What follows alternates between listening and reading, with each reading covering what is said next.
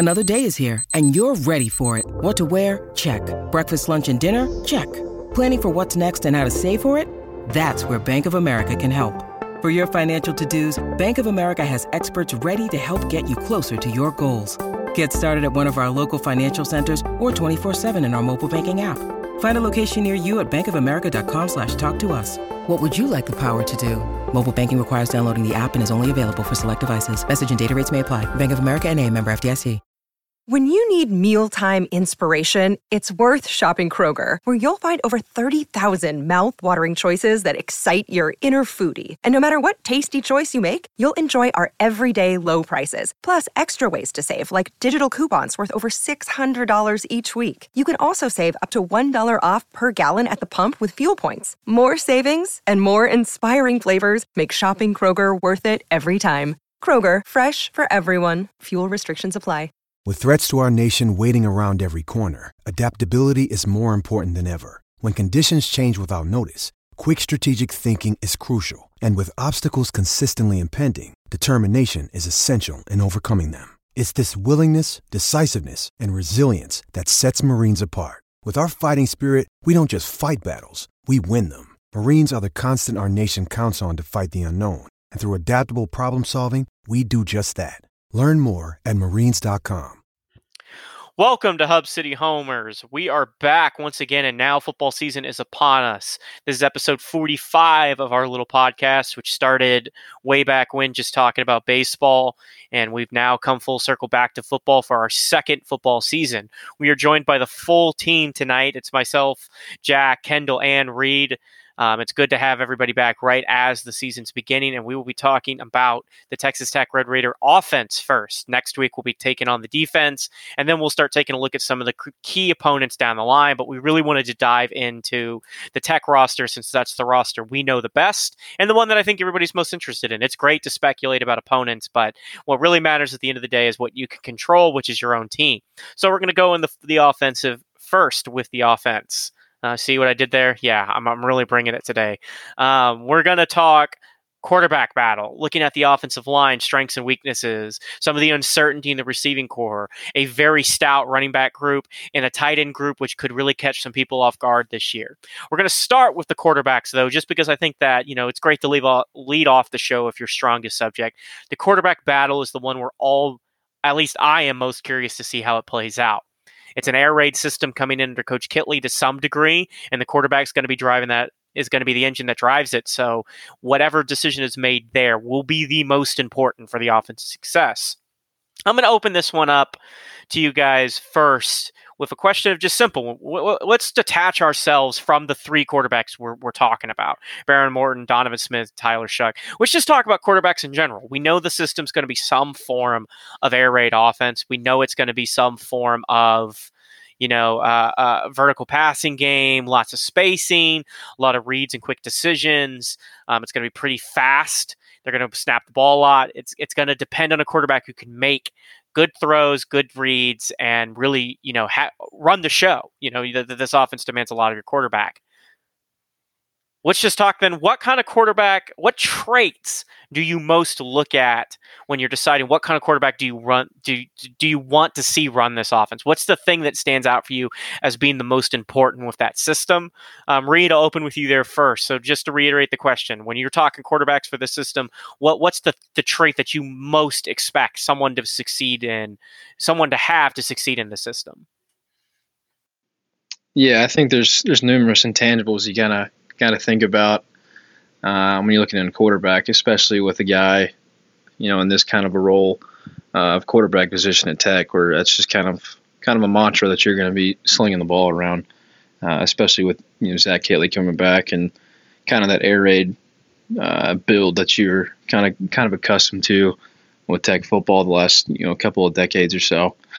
Um, there's a, there's a lot that you can kind of look at uh, in terms of what quarterback needs, especially out of these three guys. But uh, I, th- I, think leadership is probably a huge aspect. Obviously, it's kind of um, goes to be said for really any quarterback, but uh, I think a lot of times QB in this kind of system is going to have to do stuff on his own, uh, kind of make stuff on up on the fly.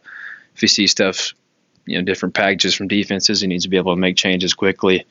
Uh, if he's able to do that. Um, you know, I think Shough's probably the best of the three in that category, just from what I've seen. Uh, he's probably the best in that, just simply because he's played more football. Um, you know, I kind of I wrote an article uh, about the QB battle today, and I kind of slightly gave an edge to, to Tyler over Donovan, and I think that's probably primarily why I gave him that edge is just leadership aspect, and you know what he's done in his past is shown me he's he's able to run a team at this level of football. You know, obviously Donovan carried us in a lot of you know two or three games last year where he played really well, uh, but there was also a couple instances where he struggled mightily and trying to move the ball downfield, and some of his decision making wasn't great. But um, yeah, it's just a total package. I think a leader is really what you need to run your offense and kind of be almost like an offense coordinator on the field for you. It's a tricky question with the air raid because the system gets a bad rap for being a bit gimmicky, and let's ignore for the fact that you know the air raid quarterbacks have largely succeeded as well or better than most. That you know, you talk about Mahomes ran the air raid attack. Kyler Murray ran a version of it at Oklahoma. You know, these pro style offenses are no longer the best defining characteristic of success in the NFL. So I don't think the system's gimmicky by any degree. In fact, I think it challenges quarterbacks greatly because it challenges the thing that I think is most important with any quarterback. And I I got so tired of saying this last year when Shough was the, you know, our starter and especially during that U of H game. So I'm worried about this, but it's get the damn ball out of your hand. I think the air raid demands that you make decisive reads. You have to be decisive with the ball because a lot of the times we're talking about, you know, we're, we're talking about empty sets and one back sets. That's, that's kind of a norm for the air raid. You're not going to see a tremendous amount of two back sets. You will see some. You're not going to see a tremendous amount of you know six, five down linemen with a tight end with his hand in the ground just to protect. It's you're not going to see much of these max protection sets. These pass protections are going to give you two, three seconds.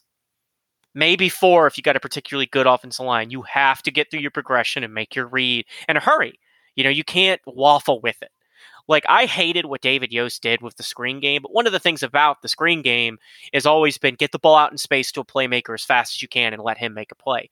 Now, it doesn't work that well because if you're going to say run it 100 times, they're going to you know, and never fake over the top, then they're going to just sit on it. But the point of the the idea of the air raid is similar. Get the ball out in space to guys who you think are better than defensive backs.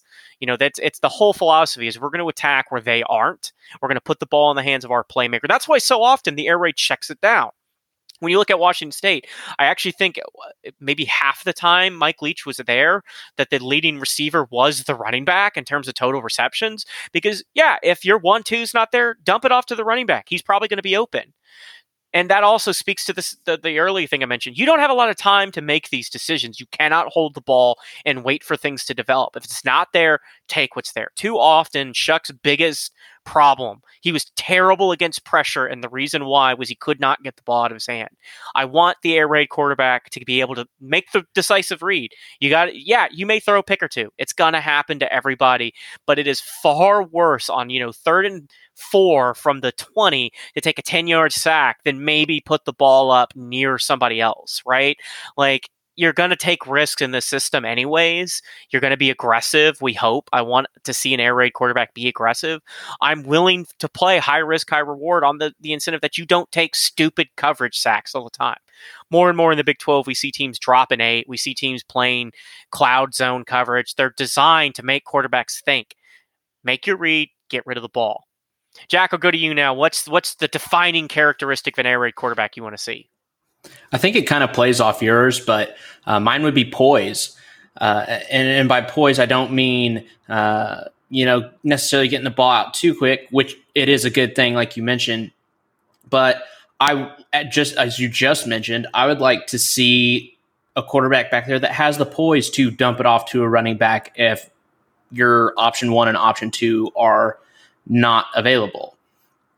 I think this was a problem as you mentioned, with Tyler Shough last year in the beginning, especially in that Houston game. I know we were both at it, and that's something that I noticed for sure.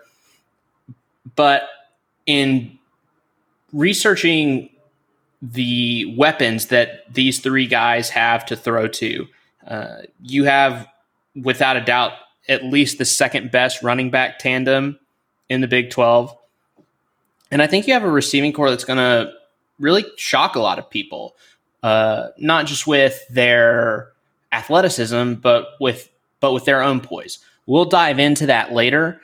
But for me personally, just a quick quick answer, I would say poise because it's not only the fact that you can dump it off to the running back if one and two aren't open, but it's also it also takes poise to overcome a missed throw. If someone's open and you miss a throw, don't let it beat you up. It's it's the next play. It's the next play. Keep going.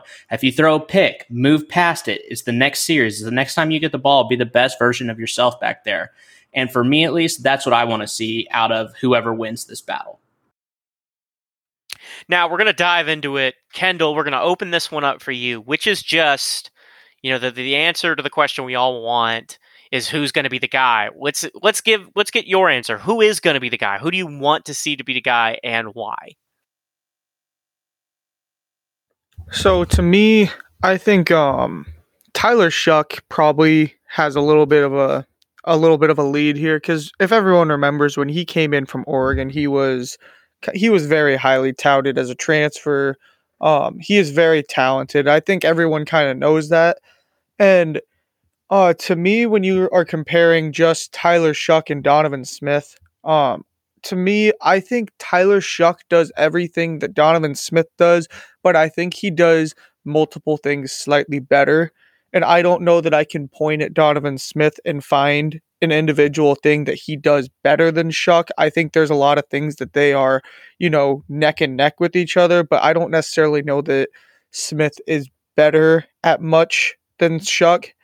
And, you know, Smith, I would like to give an edge because he was so fun to watch last year at the end of the season, especially in that bowl win and that Iowa State game. But there, for every good moment it felt like he had, he also had a lot of rough patches, you know, and the the game that really strikes me that worries me about Smith will always be that Oklahoma State game last year. You know, uh, just it seemed like he kind of crumbled under pressure, which you know he kind of overcame that in the Mississippi State game, but also we had you know probably the best running attack that we've seen in years in that game.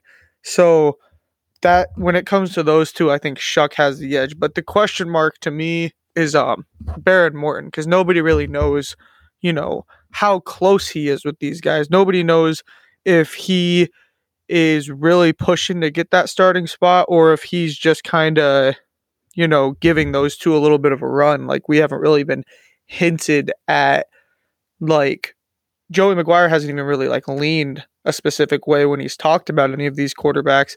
And Behren Morton, when he was coming into tech, he's one of those guys that I feel like if he doesn't see the field this year, I don't know that we're going to see him play at Tech, you know, after this season because of how talented I think he is. So I think that could play a factor into it too because everyone kind of knows that this year for Tech is going to be kind of getting a new identity and Behren Morton could be the start of that, uh, starting him week one.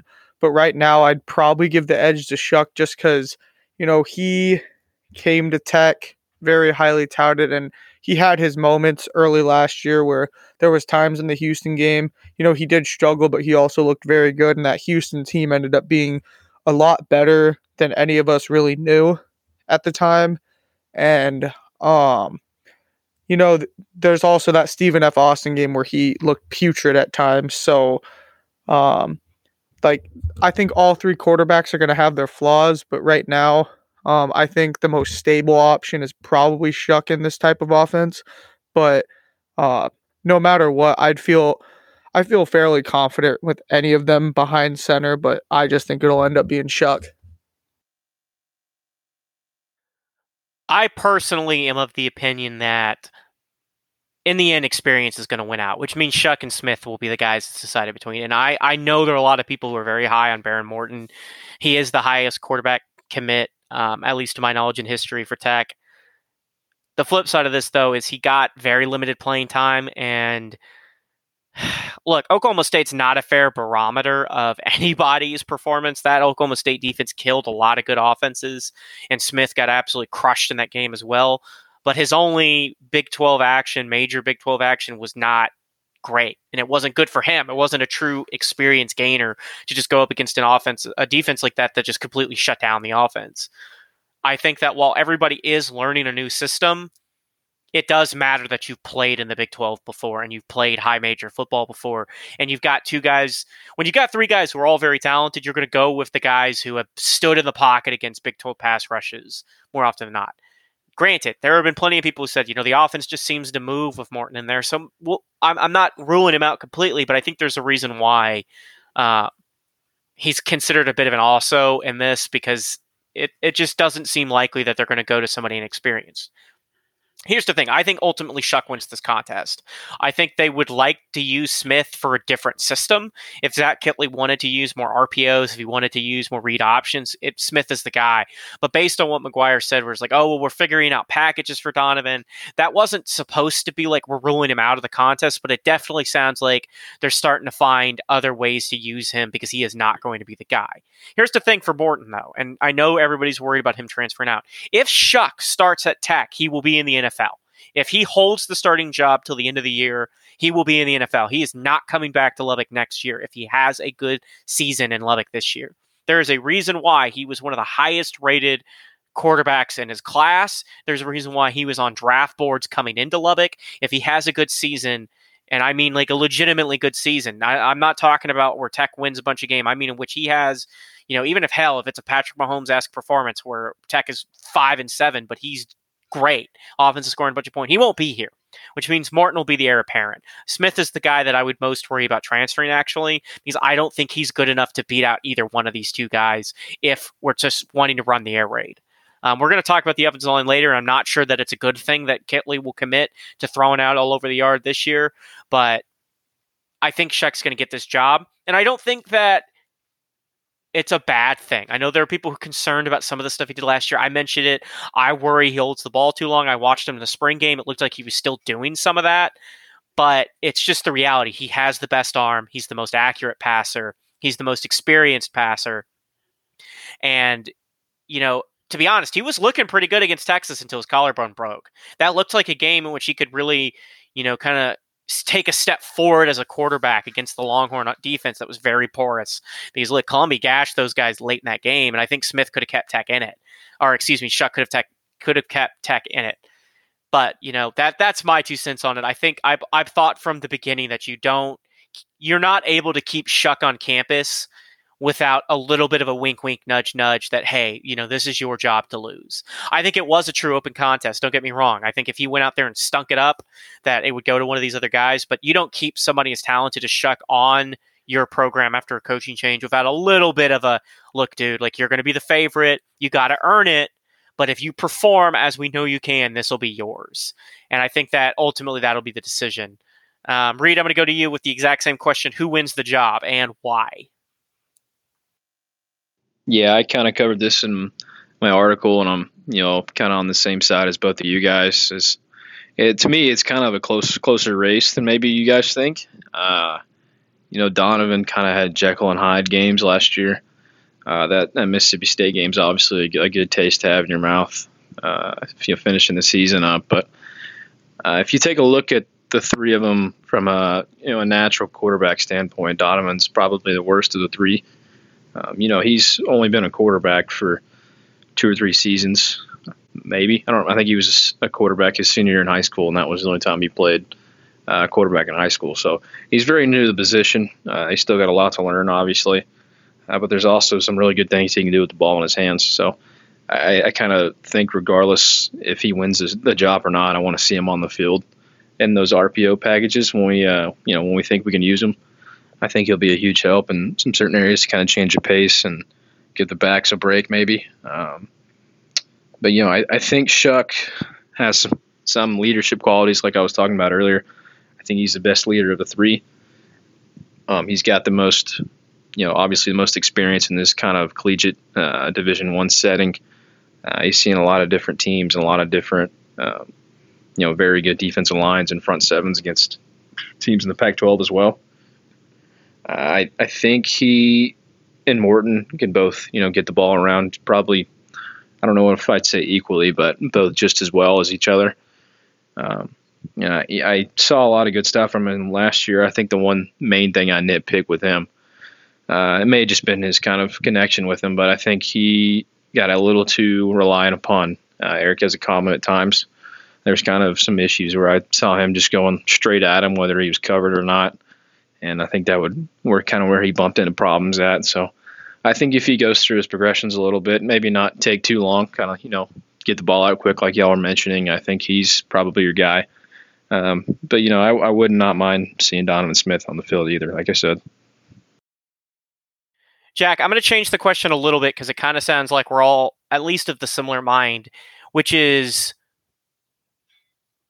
considering everything we know about this offense, while it seems like most of us, and I'm not going to answer for you, but I'm assuming three out of four at least seem to think Shough will win this job is it necessarily the right decision to let Shough do it? Should we consider the fact that Donovan Smith and Behren Morton are true dual threat quarterbacks? Is that something you'd want to see more, or are we just comfortable saying, all right, we're an air raid team, embrace the identity? That's going to be probably more Shough's game. Well, I think it comes down to everything that we've already heard from the coaching staff. If there's one thing that we have heard, it's that Joey McGuire mentioned before camp even started that if Donovan Smith didn't win the job and Shough or Morton did, that if it came down to a first and goal on the two yard line and I have a 6'5, 230 pound quarterback that can run a 4 5 40, it'd be pretty dumb for him not to put him down on the give him the ball and just let him run behind a guard or a tackle to go score. Um, I think of regardless who wins this battle, I think you're going to see a lot of Donovan Smith in the red zone. Uh, I think that when space gets more confined with this offense, as we've mentioned, this is an offense that likes to space out and make quick reads and take their shots methodically uh, as they go down the field. I think when your space becomes more restricted, I think you'll see uh, more of Donovan Smith. I know that they have already said that they're not going to switch back and forth a lot, but if it works, I don't know why you wouldn't. Um, we all know Donovan Smith can run the ball. Uh, he can throw. Uh, like I said, with, he's had good games where he's thrown the ball well, but he's also had bad games where or he's had games where he's thrown the ball poorly. Um, I th- I don't know uh, if you should commit to not putting the best person for the best situation out on the field. Uh, you know, this is also a coaching staff that has said, you know, if if there's a tackle that can play guard better than another guard, then they're going to slide that tackle. Don't pigeonhole these guys and uh, you know confine them to a position. If there's someone who can play the position better, get him out on the field. So this is a coaching staff that is claimed to be putting the best 11 on the field for every single play. Well, I would be willing to think that there's definitely going to be some situations where the best person to have out on the field is Donovan Smith. And that's not taking anything away from Tyler Shough or Bear, or Behren Morton. But I definitely think that – long term, I do think that Shough's going to win the job. Uh, like I agree with pretty much everything you said, Mike. I don't think that he stays in a coaching change like this unless uh, there's kind of a you know under the table you're going to be our guy type situation. Also, it could just be the fact that he saw Bailey Zappe's numbers last year or the past couple of years and just said, uh, "Yeah, I'd like to pad my stats before I go make some money in the NFL." I I do think that Shough wins the job, and I think that Shough will be able to navigate this offense quite well. Uh, but I do think there there's definitely going to be some times where you see Donovan Smith out on the field when it's the best or when it's the best case scenario for him to do that. Uh, like I said, my guess would be when the field shrinks a little bit. Uh, that would be a time where you see him the most. Yeah, I think I think McGuire and Kittley have the same thought process as I kind of do with two quarterbacks, which is if you've got two cornerbacks, you don't have one. And now I believe there are package situations to use Donovan Smith. I think that you'd be foolish not to use him in short yardage situations to force teams to respect his size and his speed. But ultimately, I think you do have to commit to an identity. But there is this side of me though that says at the same time, isn't the modern college football game going to mobile quarterbacks? Right? Like aren't the most successful quarterbacks of the last years guys like Josh Allen and Patrick Mahomes, who are, don't get me wrong, are not blazing fast, but they're elusive. They're mobile. Look at Baker Mayfield is another example of this. Look at um, um, really like a, uh, uh, Russell Wilson. You know, now he's a bit quicker, but the point is, is these guys aren't necessarily all Lamar Jackson esque. You know, just incredible four two speed guys, but they're fast, they're quick, they're elusive, they can make moves in space, they're mobile. Um, Adrian Martinez at Kansas State is going to try to do that with, with the Wildcats. You know, that's why they went and got him. So I, I, I really struggle with this question of what do you do with your identity? Because I'm going to lead us into this next segment, which is about the offensive line. Um, because well, I we could spend a lot more time on the quarterback situation. I do want to move us along, but it does beg the question: if if we're so committed to the air raid that we're going to sacrifice Morton and Smith's God given speed for Shough's a bit more indecisive reads, then I think we're doing it wrong. So I hope I hope in the in the hunt for being an explosive offense, we accept what personnel we've got. If we're going to be an air raid quarterback, then it needs to be we're going to be a true air raid. We're going to air it out all the yard. Have Bailey Zappe s numbers. We're going to try to break his record for touchdowns. We're going to throw the ball seventy percent, eighty percent of the game. You know, if we're going to do that, then it needs to be because Shough is capable of it. Because if he's not, and Smith isn't, and Morton isn't, then fuck it, run the RPO run the zone read, run the pistol. Because we're going to get to the, the running backs last, but next to the offensive line, I have questions about this offensive line. I, I, have concerns about their ability to pass block. You've got a lot of guys who did not necessarily have both they they lack both experience and you know they lack and some of these guys that we brought in, um, the cat from USC, you know, these were guys who were not necessarily great at previous stops, who are now going to be asked to take on a Big 12 with some really good defensive lines. I'm hoping they all take a step forward. I'm hoping the system helps them. But, Reed, I'm going to go to you here first. You're looking at the offensive line, a lot of inexperience, you let a lot of pieces. Is there something to be said for the fact that this offensive line may just be better equipped to run the ball? Yeah, I'm hoping they're you know better at, at something. I don't know. Uh, this is probably the the group uh, position group on this team that I'm the most concerned about. Uh, I kind of like what you said. I think it's mainly just because of inexperience and a bunch of new faces that we're not used to having uh, line up on that side of the ball in the trenches for us. You know, outside of Caleb Rogers and I believe Weston Wright, I, I really couldn't name the other the other three starting five on the on the offensive line. Uh, and if I'm being honest, I don't really know if if the staff's got a five in place yet that they're comfortable with, uh, based on what I've seen and kind of what I've what I've heard about them. Um, I think it's kind of going to be a revolving door. Unfortunately, in some in some spots, I'm hoping we can uh, find a center. I think that's a really big position. You got to fill some huge shoes with Dawson Deaton leaving uh, for the NFL. I think if you're able to find that spot, you can kind of maneuver around the other two, uh, and, and hopefully trying to you know piece something together. You know, if if they're working better running or passing, uh, I I don't think it's an issue to you know shy away of doing that.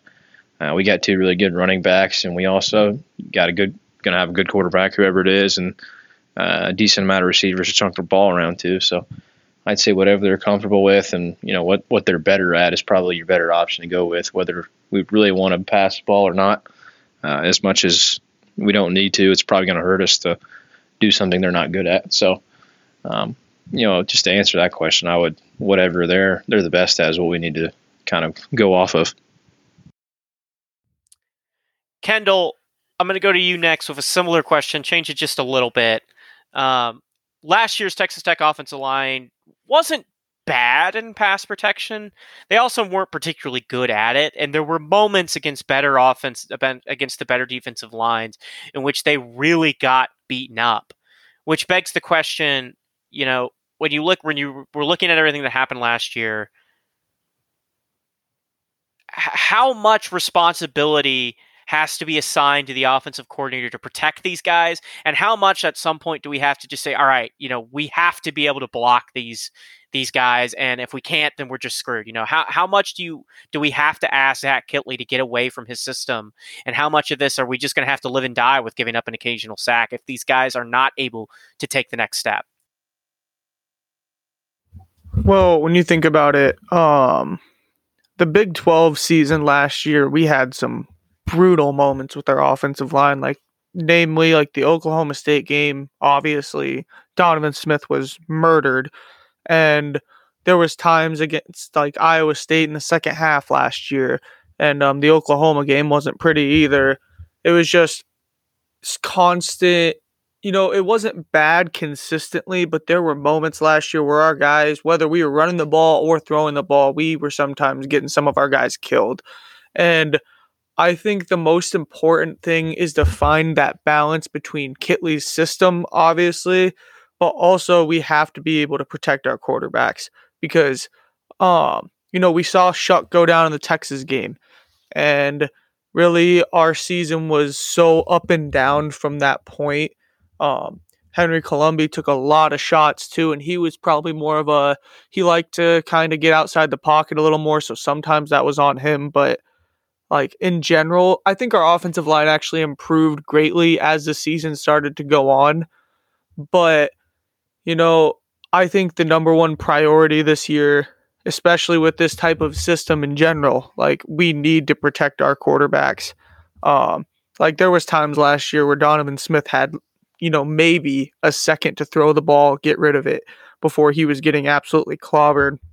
And I think that got a lot better by the time the bowl game came around. I thought, you know, our protection both in the run game and the pass game was just phenomenal. And if that's, you know, I think that could have had something to do with kind of the culture shift from the end of the season to that bowl game because there was a real shift. And I think, you know, this team, I think Joey McGuire has this team ready to be a lot more physical. And I felt last year under Matt Wells that, you know, sometimes our, our offensive line was just scared to hit somebody at times, which you can't have that with your offensive line.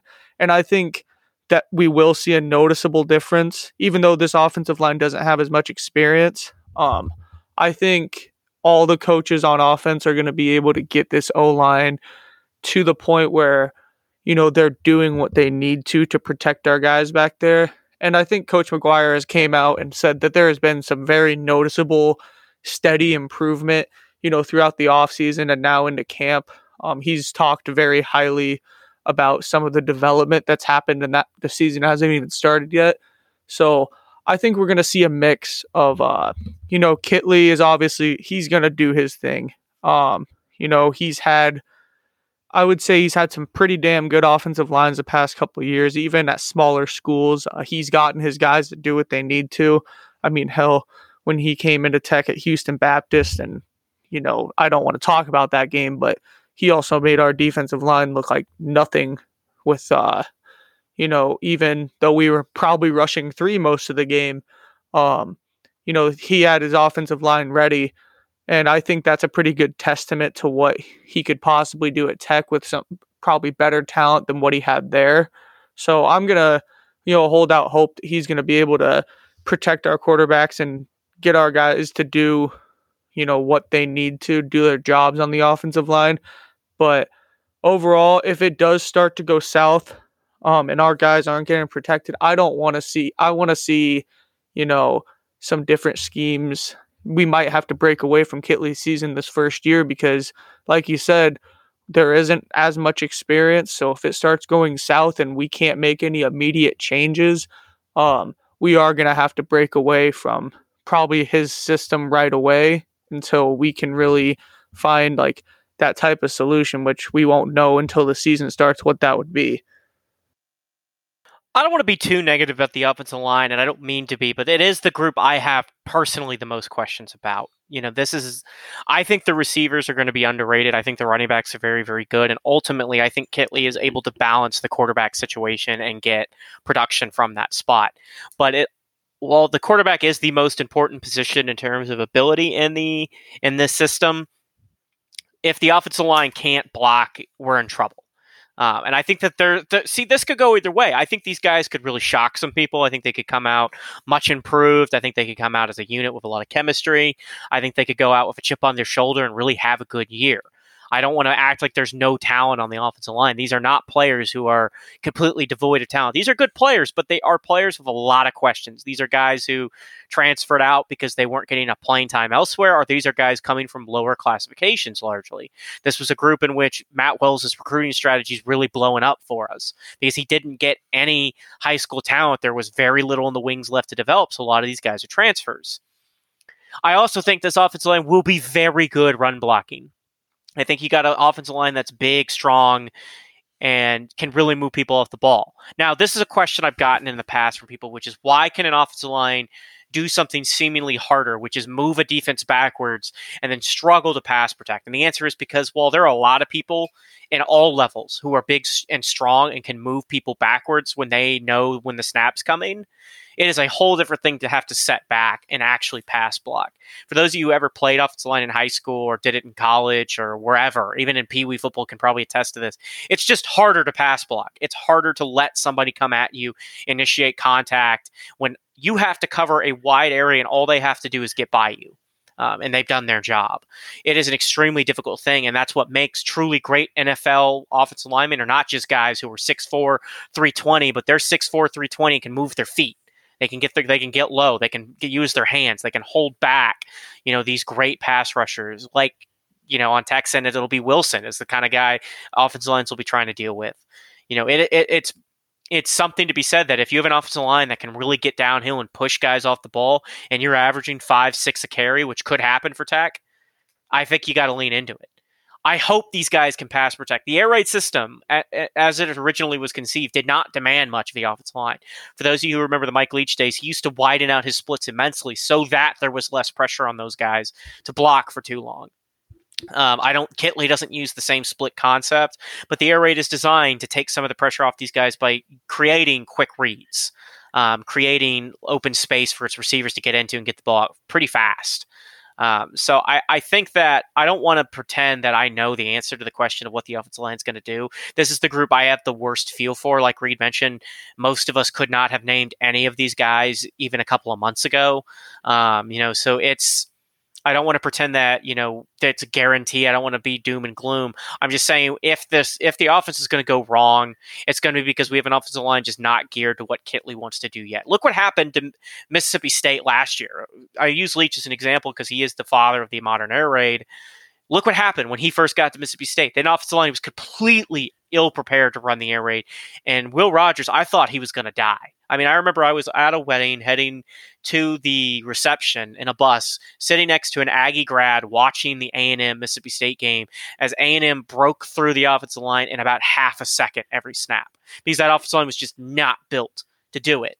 Now, I think Kittley's had an opportunity to avoid some of that by going to the transfer portal and getting some guys that he likes, but it is, you know, the biggest thing there will be off there is offensive line talent in the wings. There are guys coming in. But McGuire mentioned it when we did recruiting. He said the position group he would have liked to get a bit more help in was the offensive line. You know, that was an area he didn't feel like they did necessarily enough in the previous cycle addressing. That's where he felt like they could have done more. So it does point to where everybody's thinking, which is of all the groups, this one has the biggest questions. If, though, they come out with a chip on their shoulder and perform, I think Tech could be a 45 point a game offense. And I'm really hoping that these guys really take, you know, kind of the disrespect from the country in stride and just really go out and beat people. Um, Jack, I'm going to transition us now to the running back group because we are about oh, over halfway through the show. We're going to move to the running back group. It's a really good group of running backs. And speaking of the offensive line protecting them, it is a group that has performed admirably whenever asked, despite injuries, despite you know systems that aren't necessarily super run friendly. Um, what are you expecting, or who are you expecting, I should say, to take over kind of the feature back, or will we see one this year? Is it still just going to be by committee? You know, no true thousand yard rusher. I mean, it's a tough question, and I think the answer really relies on what you mentioned before. I think it I think it depends on if someone gets hurt. This has been these are two guys in SaRodorick Thompson and Tahj Brooks that are fantastic ball carriers. They're great running backs, both of them. Uh, you know, both of them are well liked by the fan base. Both of them are well known by the fan base. I truly think that it depends on if one of them gets hurt. That's the one knock on this group. And to be honest, it's the knock that has been on our back, our, our offensive backfield for the last five years. It feels like uh, we. I remember we talked about this, and not to drag out the quarterback discussion or anything, but we talked about this last season. When was the last time that the guy that started the season for Tech at quarterback fin- played all twelve or all twelve games? I I can't remember it. Patrick Mahomes, I think, probably was the last one, which is crazy to think that Patrick Mahomes was the last quarterback to do that for Tech. Um, but I, I think it boils down to the same thing at running back. Can these guys stay healthy? Uh, Tahj Brooks has put on a good amount of weight. I saw him uh, in some of the videos and pictures from uh, reporting to camp, and he looks like a Mack truck. Um, you know, SaRodorick Thompson's up there too. I mean, it's just it just depends on if these guys can stay healthy. They're both great running backs. You would tend to think that SaRodorick Thompson might get, you know, 60% of the carries. This is his senior year. Uh, Tahj Brooks is only a junior. But while we discuss that and what happens with those two guys, I think what's even more intriguing are the two behind them. Uh, Cam'Ron Valdez is a redshirt freshman who's kind of smaller dude, five nine, about 200. And uh, he's quick and shifty, can move with the ball. And then someone who's also back there with him, kind of lurking in the back, is uh, Blake Bedwell, who transferred in from SMU, and he had a hell of a spring game. If you if you didn't watch the spring game, I'd encourage you to go back and watch that game and just watch him. As soon as he gets the ball, he has such a good feel uh, for where he is on the where he is on the field and uh, just his just his awareness, his football IQ is extremely high. I think this may be the deepest running back room in the Big Twelve.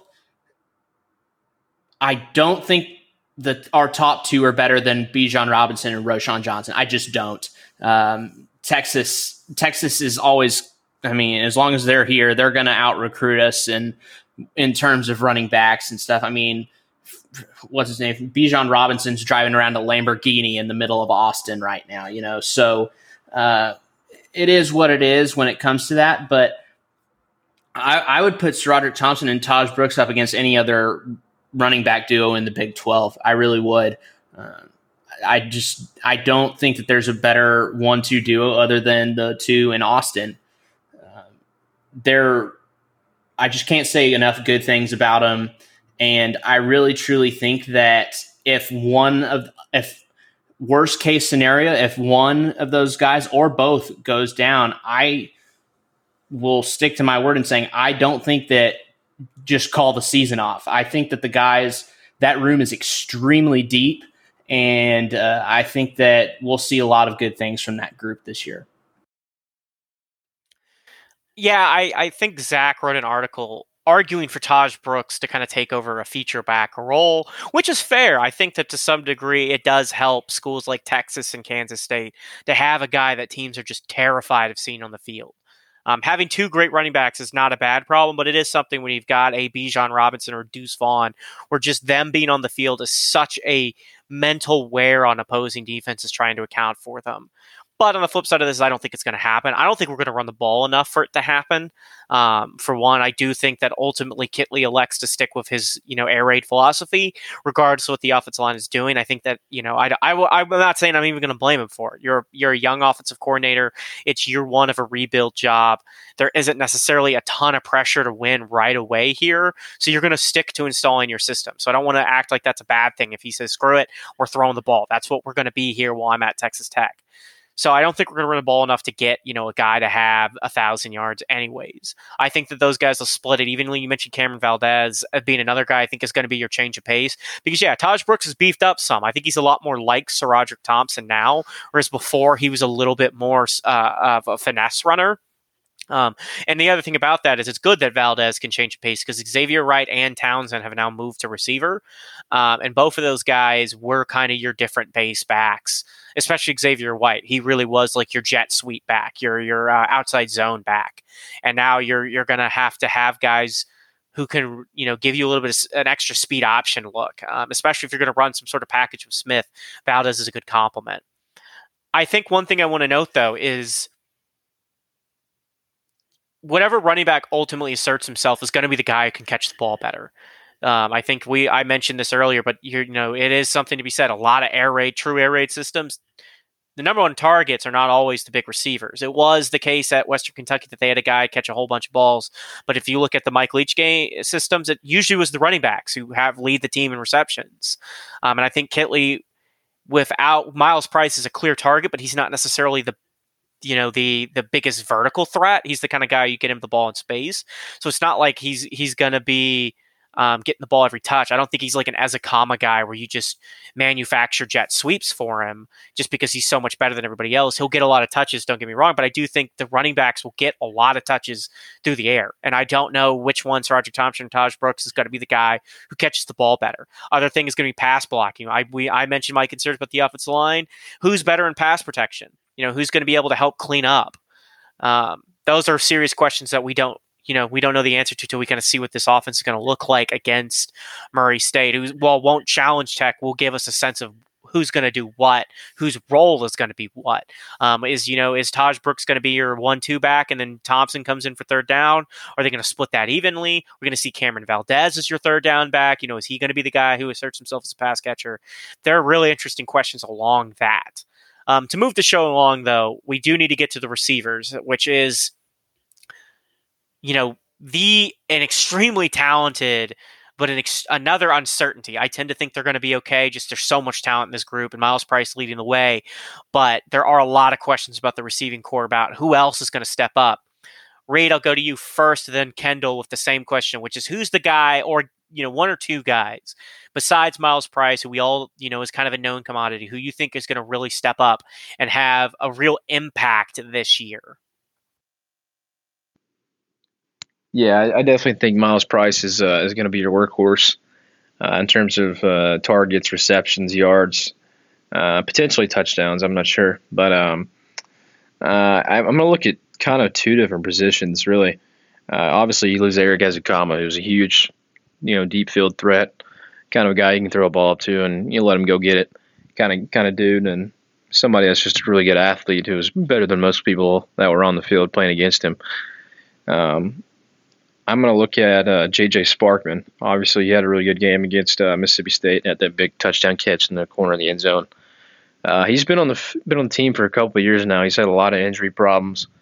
Uh, I, I, think if he stays healthy, he's going to be your your best bet to kind of fill Ezukanma's shoes. Uh, you know, like in practice and stuff, I've seen highlights of him. You know, he's making a lot of good catches against one of some of our best uh, DBs that we've got. So I'd like to think he'd kind of fill the shoes as, as much as possible. Obviously, he's probably not going to be uh, as productive as Erik was, but um, I think he's he's got the the prototype and the build to kind of fill that role and maybe even uh, make a larger impact. You know, a year or two down the road. Uh, another area I was going to look at was tight end. Um, you know, we got a couple of really big dudes filling that spot. Uh, now with Koontz gone, who was more of a more of a run blocker than he was a pass catcher, kind of came on more towards the end of the year last year, but uh, not really known for his you know, his pass catching and getting in the end zone kind of a guy. But uh, you know, Mason Tharp and Cooper, I almost said Cooper Kupp uh, Baylor Cupp, you got a couple of options that are, um, you know, really big dudes that are have really good set of hands on them, uh, who are going to be able to get open for you down the field. I'm hoping and kind of across the middle, uh, alongside Myles Price. So I think you you got a lot of options across the board. Obviously, um, another intriguing piece is the the transfer from Kansas. I can't remember his name off the top of my head. I think it might be Jordan Brown, maybe. Um, I think he's kind of intriguing too to kind of help change the pace with Myles Price as well. Uh, I think you just got a lot of kind of unproven guys in that in that room, which I think is is good. Uh, you know, they're probably hungry for some success, and now with some guys getting out of their way in terms of like Ezukanma and some some other older dudes that left, um, I think they kind of have their time to shine now, and hopefully they'll kind of fill the void that left last year and make some good plays for us. Kendall, I'm going to ask the same question to you. Who's and i will I'll narrow it down a bit. Who's somebody that you think is going to have their big breakout year? You know, who's going to be the guy standing at the end with Myles Price, where you said, you know, when they covered up Myles, that's who was open. Um, I'm gonna go with uh, Jerand Bradley. Um, he's a redshirt freshman, but his size um is gonna be a really big advantage out wide. Uh, 6'5", 225. I think that type of guy is all seems to always be the type of guy that succeeds at Tech. And um, you know, you brought up JJ Sparkman. They have very similar frames, but like you said, um, there's been some health issues with him during his Tech career, and I think Bradley, um, you know, he hasn't gotten a ton of run, but I think his body. He was very he wasn't like extremely highly touted coming out of high school, but he's definitely a name that was talked about quite a bit in that recruiting class. And I think that, you know, freshman in a new system, I think that he's going to have a very good opportunity to kind of break out and uh, you know, possibly set his place in this program for the next couple years. And I think that that's you know, uh, just a chance that he's going to jump on because, you know, you got, you have other guys that have similar size. We have a lot of size in our wide receiver. You got Trey Cleveland. Um, and one name that I also would look at is uh, Brady Boyd. I also really like him. You know, he didn't get a lot of run at Minnesota, but um, in high school, he was very, he's a very fast guy and he, uh, he was being looked at by Texas coming out of the transfer portal to, too. So I think the talent is definitely there. But um, yeah, I would say Bradley's kind of my guy to keep an eye on, though. I think once the season gets going, um, I think we're going to have probably multiple guys actually break out.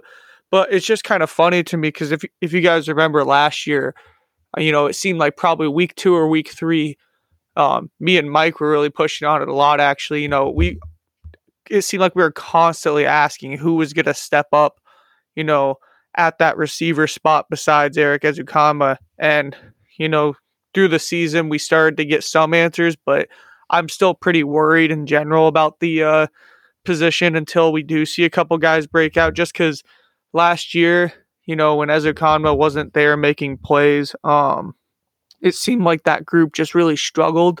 So, um, I think there's still a lot of questions to be answered, and that's kind of that group is going to make or break our season this year on offense. So, you know, I'm really hoping we get multiple guys to break out, but um, I think Myles Price is going to be an absolute star in this offense, though. He, so um, I'm really looking forward to just seeing how that group pans out.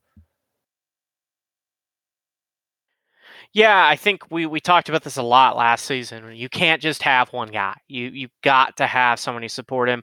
I think Sparkman's a good option. I think Fouonji's a good option. Speaking of, Smith is the quarterback, by the way. Sparkman had a, a pretty big um, Liberty Bowl, as did Bradley, and both those guys, they seem to have a little bit of a connection with Smith. So it's going to be one of those things that also is helped by who is ultimately is the quarterback. Who do, who connects with who better? You know, Shough everybody connected with Ezukanma, but Shough may not necessarily be the kind of guy who really loves to go um, vertical down the field. He, he he seems a little bit more hesitant, a little less aggressive. Where Smith definitely seemed like more of a kind of guy like you know fuck it and chuck it down there and just see what happens. So it is a question of and if we go with Morton, who the hell knows what we're going to get, right? Like younger player could be a lot more aggressive, in which case guys who are better at, you know, jump balls, 50-50 balls could be the kind of guys he vibes with more. So some of that is determined by who wins the quarterback job. But it is critically important that at least one other receiver steps up so it isn't just teams bracketing Myles Price and leaving, you know, everybody else in single coverage. We need guys who can get the ball, make plays, help your quarterback out. Especially if the offensive line is struggling, you need multiple guys to get open. I hope the offensive line's great, but if they're struggling, you need guys to get separation in a hurry, and you need quarterbacks who are confident that if okay, if I'm in trouble and I hurl it this guy's way, he's either going to knock it down or he's going to catch it. It's not going to get picked if he's got a position to make a play. Um, we're going to close out the show now with kind of an overall view, which is let's just call let's call it like it is. How many points per game is this offense actually going to average? What is your overall sense of the offense? You can say you know points per game and a rating of how of you know the quality of offense. Um, however you want to do handle ca- encapsulate your expectation. Um, just just a general sense of what the offense can do. Jack, I'll go to you first. What, what's your sense here? So I think that the offense is extremely underrated this year. And, you know, call it me drinking the Kool Aid, call it whatever you want. I think that this offensive line is probably the most experienced, unexperienced line you'll ever see. You got a lot of transfers coming in, but uh, some of them are older. A lot of a lot of senior transfers coming in. It's their last time. Uh, you have Caleb Rogers, who we know. We have Weston Wright, who we know. Uh, both guys that are going to be in the running for center or seniors. Uh, one of the uh, left guard position is a guy that uh, Kittley brought with him from Western Kentucky, so he knows the system already. I think that the line will surprise some people, hopefully.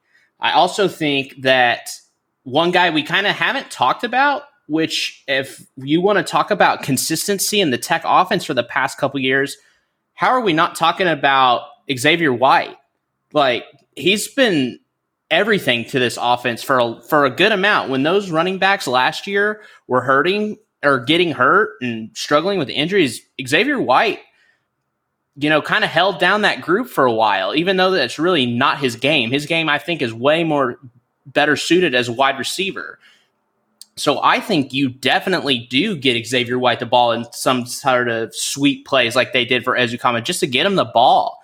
Uh, Xavier White is one of the most underrated players in the Big 12, and I would that is a hill I'm willing to die on. But to answer the question, I do not see why this offense can't score five times four or five touchdowns a game. And I know that that's a lot. And granted, it's a lot in a first year offensive coordinator for a team that is in the first year learning a system. But I also want to talk about the top two defenses from last season in the Big 12 Oklahoma State and Baylor.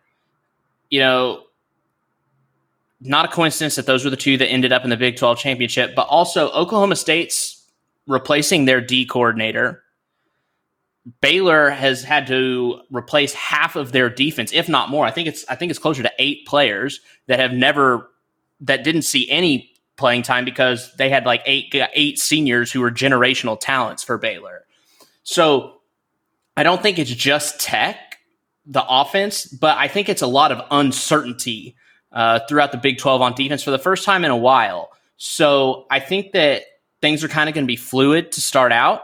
But I also think that this offense if they get the right person back there, which is obviously this is what camp's for, if they get the right quarterback back there, then I really, I really am feeling good about the offense for the first time in honestly quite some time.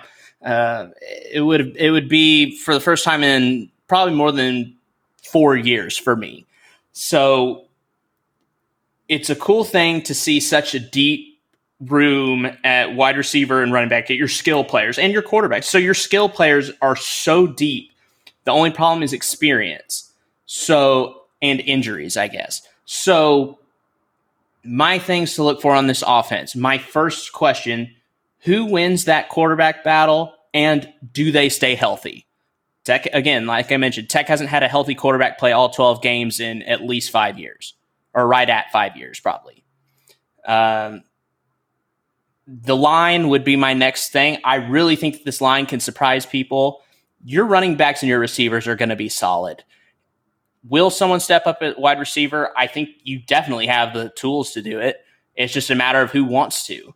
Uh, but again, I I don't see why this offense can't score more than 35 points a game. Um, I, I think that they're a lot better than people are giving them credit for, and I'll leave it at that. Reed, I'll go to you next. What what's your sense of this offense as a whole? What kind of points per game we're talking? How are they going to perform in year one? Yeah, I think there's a lot of different directions you can kind of take here, but um, you know, as a whole, I think you got two groups, uh, position groups that are very experienced uh, at Tech, being uh, you know your quarterbacks and your running backs in your backfield. Uh, there's obviously some experience at receiver and line but those are also two groups where you got more of the inexperienced um, uh, individuals, whether that's being at Tech or just uh, you know not playing in collegiate football a whole lot uh, at the receiver position primarily.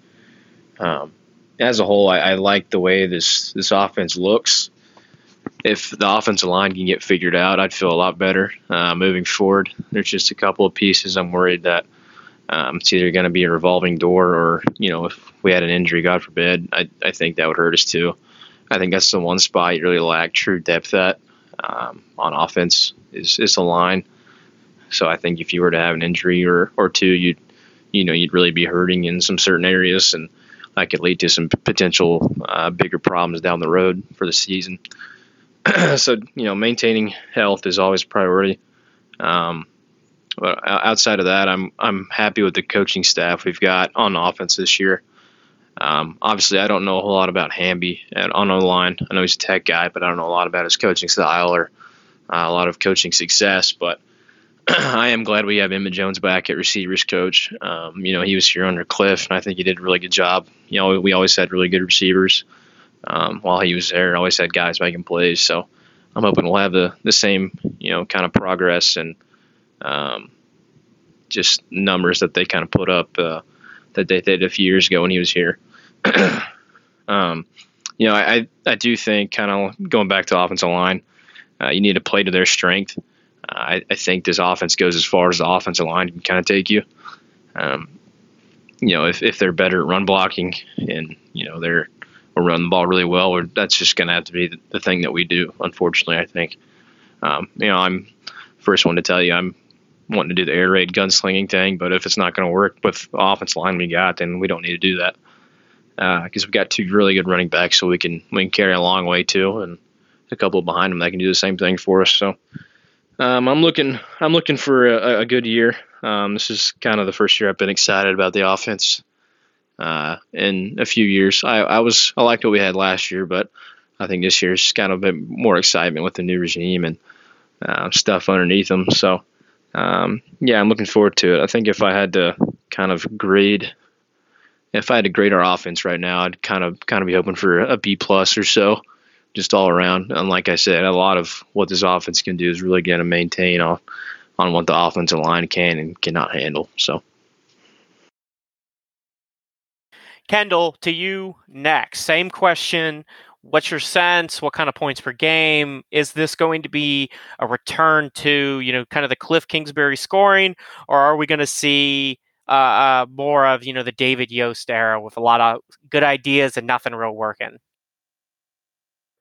I think we're going to get a nice, like, kind of middle between those two because I don't think it's going to be as aggressive of an air raid as uh, Cliff's air raid was but I think that's more so because we do have a lot of talent in that backfield, and I think we continue, or we will continue to for the next like couple years, as long as you know Tahj Brooks is a junior.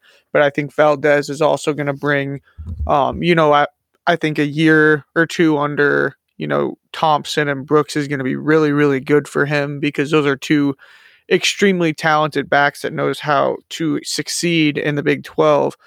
But the one thing that does worry me this year is there we're facing a lot of really really elite defenses and I think early on especially in two of our non-conference games you know NC State has a top 10 defense in the nation and um, Houston also has a very very elite defense you know they they really made a lot of teams they played against struggle last year you know they were holding Miami pretty well until this, or not Miami, Cincinnati, until the second half of the American Championship last year.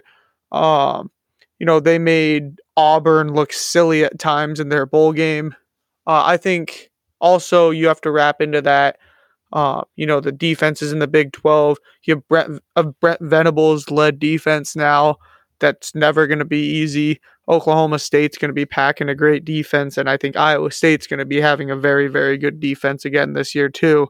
So I think this offense is going to be a lot more talented than people will give it credit for, but there are going to be a lot of roadblocks that we run into, and I think that's more just due to the schedule than the actual talent that we do have.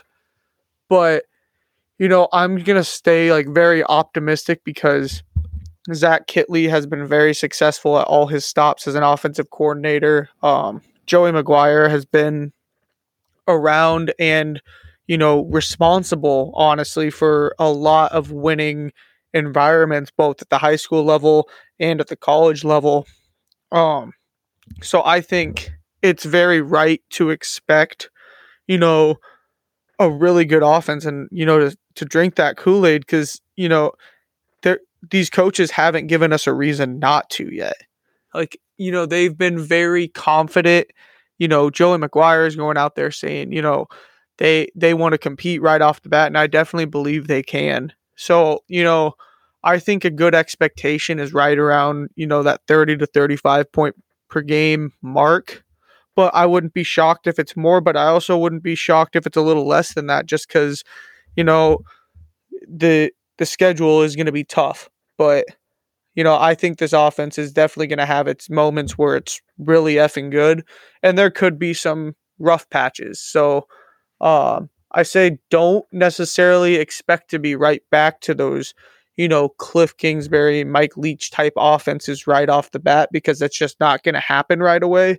But also, I think that this offense has all the potential in the world to get us back to you know what we expect out of a Texas Tech offense. Yeah, I kind of agree with the, the, that kind of idea of why wouldn't we assume that this offense is going to be good? You know, I think Kittley has a short coaching history, but he has a very successful one. They've been good. He's been good wherever he's been. Tech saw what Houston Baptist could do. Western Kentucky was phenomenal offensively. Um, there are questions on this team, primarily in the offensive line department. But I, I, lean to one thing. You have to trust a good offensive coordinator. You have to trust the, the skill position talent. And you just have to trust that at the end of the day that um, as long as you're aggressive, as long as you're decisive, as long as you're playing to win the game, which it felt way too often David Yost wasn't doing, and to be honest, it felt occasionally like even Sonny Cumbie wasn't really doing. They got too paralyzed by analysis. As long as you're playing to win the game and really attacking, I think things will go well. I don't want to disrespect Cumbie. I thought he did a pretty serviceable job considering the hand he was dealt. But I think that if Kittley comes out with the mindset of what Cliff did in his early days at Tech, you know, the when Kingsbury's offenses were most successful was this idea was when he had the idea of you know uh, fortune favors the bold, where he just went balls to the wall every snap and he took what was there and he moved the ball up and down the field with ease. And you just don't overthink things. You just play loose and let your guys play loose and kind of feed, let them feed off that mentality. Um, I think they're going to score plenty of points. I think you'll be a 30 plus point offense. Um, we're going to talk about the defense, about whether or not we think that's enough to win many games. It is a tough schedule. There are still very good defenses in the Big 12. Baylor will be good defensively. Oklahoma State, Kansas State looks to be good defensively. Um, um, Oklahoma under Brent Venables looks to kind of redefine their identity as more of a defensive team. You know, West Virginia could take a step. I mean, there's a lot of question marks in the Big 12 as a whole this year. There's a lot of room. The conference is as good and deep as it's been in years. So it's tough. And you got NC State and Houston, both of whom are going to be pretty good defensively. NC State in particular could be a top flight defensive team. But I think ultimately Shough wins the job. I think ultimately Kittley works with what the offensive line can do. I think ultimately the receiving core asserts itself. And Reed mentioned the tight ends. I think those guys step up in key moments. I think both Baylor and Mason are going to be guys who can really, you know, not necessarily be the next Jace Amaro yet, but can be guys more like the tight ends of old than what Tech's kind of had lately, which is, you know, Koontz was good, but very rarely featured in the offense. Um, when he was, it was to great effect. So maybe they should have used him more. But point being, we can we there's so many guys, so many playmakers. I think this offense can be great. i I, personally, I'm not as worried even about the quarterback. I'm worried about the offensive line. That's my circle. You know, arrows pointed to, big highlight with question marks next to it. If that group pans out in pass protection, as even just being serviceable, you will be very, very good offensively. And I think you could be in for a hell of a year because I think you're going to need your offense to really set the tone for this team. I think the defense will be good, and we'll talk about them later. But the offense is what's going to be the heart and soul of Texas Tech football. It is what Tech fans expect. They expect high scoring, fun football. And if you don't get it, there could be problems. So I'm that. My sense though is I'm going to be optimistic. I think you're going to come in and you're going to shock the world and get you know, a couple of wins you're not supposed to, and it's going to be on the back of some great plays made by your playmakers. And we're just going to have to, you know, hope that's enough. Um, hope that what you get in year one with a kind of a piecemeal roster that isn't Kittley's yet is enough to execute this scheme that's going to be our show tonight. Like I said, next week will be the defense. We're going to go just as in depth, talking about the different position groups, setting the table for the week after that when we'll start previewing key matchups and opponents down the line. Um, no offense to like the one Murray State fan that may exist in the world, we will not be previewing them. I, I can't be bothered to preview a team that Tech should beat by 40. Um, and if they don't, I'll just be depressed. So that that's that's how that goes. Um, that that's my mindset for these kind of games. But we will be previewing teams like NC State, Houston, Texas, Oklahoma, Oklahoma State. You know these big big time matchups. Baylor, uh, Kansas State. Um, we will be touching on the other Big 12 opponents down the line. So hopefully you guys enjoyed uh, you know the length of this episode for a preview. Hopefully, you guys will stay tuned next week for the the defensive episode to drop. Stay tuned for you know a lot of football content coming down the pipe for the Viva the Matadors. We're going to be attempting a kind of a few different things this season in terms of how we're live tweeting and post game reacting to the season. You know, a few new things, a few old ideas, just to kind of boost content and really drive engagement with you guys. As always, you know, like, subscribe, whatever on whatever podcast platform. We're now on every major podcast platform. You're also welcome just to click on the link in the article and listen to the episodes there if that's that's your uh, fancy. Just be sure to follow the Twitter page at Hub City at Homer's Hub. Um, follow Viva the Matadors if you don't currently, though I don't know why you'd be seeing this if you didn't. And as always, my name is Michael. I'm here with Jack, Kendall, and Reed. The full team's back and ready for football season to get going. Them and enjoy the rest of your day or evening when you listen to this.